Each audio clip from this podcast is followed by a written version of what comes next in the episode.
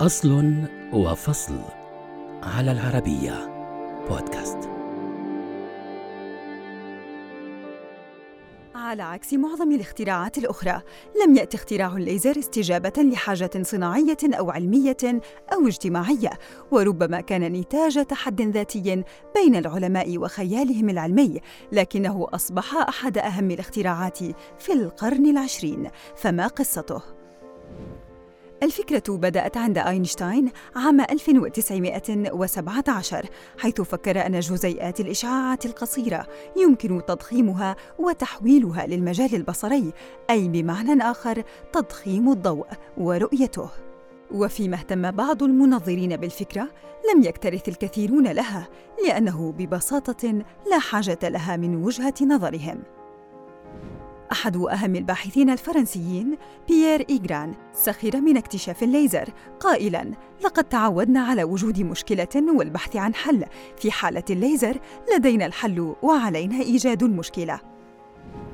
في عام 1953 كان الفيزيائي الأمريكي تشارلز تاونز يصنع أول جهاز لتضخيم الميكروويف عن طريق الانبعاث المحفز للإشعاع. الذي عرف بالميزر لكن اسم الليزر جاء بعدها بأعوام مع جوردن جولد الذي اعتبر أن الضوء يمكن استخدامه لإثارة الذرات لصنع شعاع ضوئي متماسك قبل أن يعلن الباحث الأمريكي ثيودور ميمان عن صناعة أول ليزر عرفه التاريخ عام 1960 عبر الصحف لأن المجلات العلمية رفضت النشر.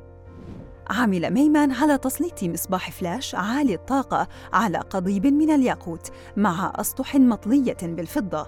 وفي البداية واجه انتقادا بأن العملية لم تظهر شعاعا مرئيا لكن مع تحليل الضوء ظهر تباين للأشعة. كما ظهرت بقع حمراء في جدران المختبر الذي احتضن التجربة لاحقاً.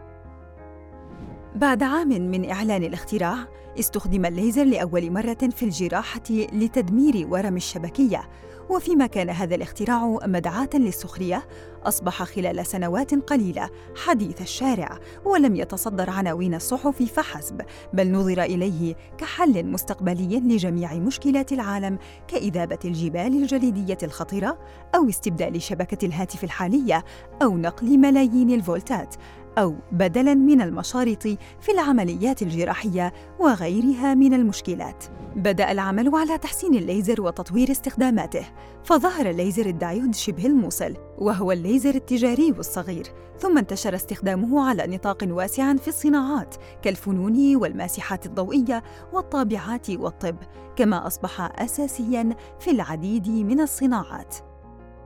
قلة من أدركوا قبل اختراعه أنه سيكون جهازاً مفيداً، لكن لا أحد ينكر اليوم أن الليزر فتح أفقاً علمياً جديداً وصناعة تقدر بمليارات الدولارات.